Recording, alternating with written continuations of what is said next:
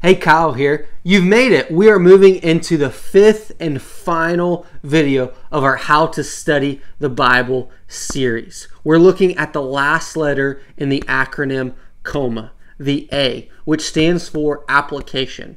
Another way to think about the A is action.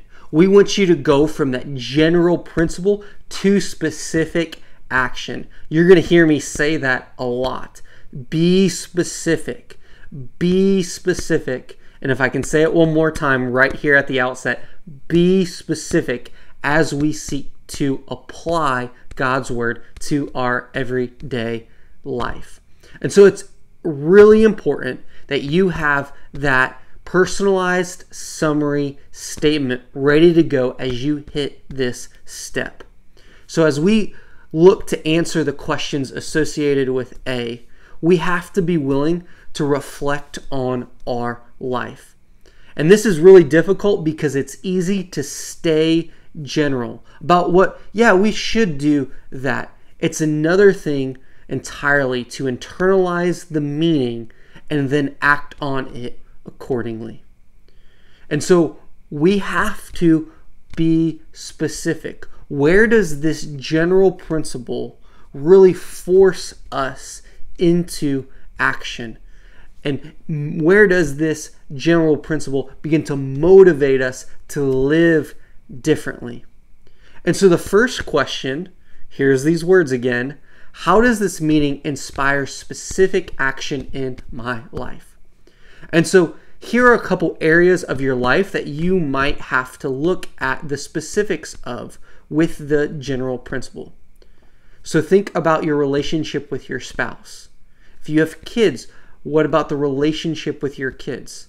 How about being an employee or being a boss?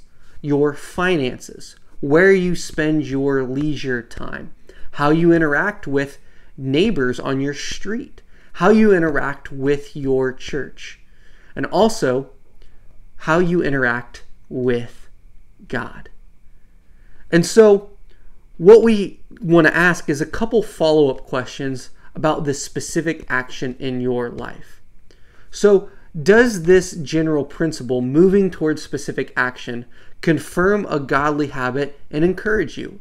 Because that passage could do that. It could say, keep going. You're doing good. Just keep persevering in this way.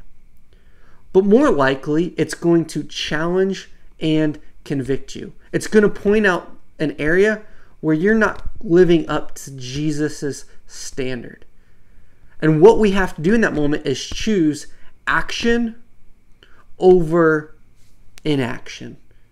And so this requires serious introspection and serious and a serious look at who Jesus is and what he has done for you. And we, we looked at that a little bit in the meaning letter.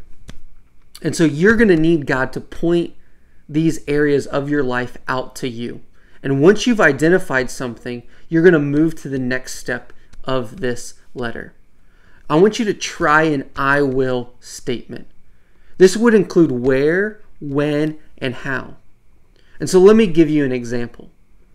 If the general statement was to love your neighbor, and I go to meaning of I am supposed to love my neighbor, to being specific in order to love my neighbor, I have to know my neighbor. Therefore, I will go meet my neighbor, knock on their door, drop them off something, introduce myself.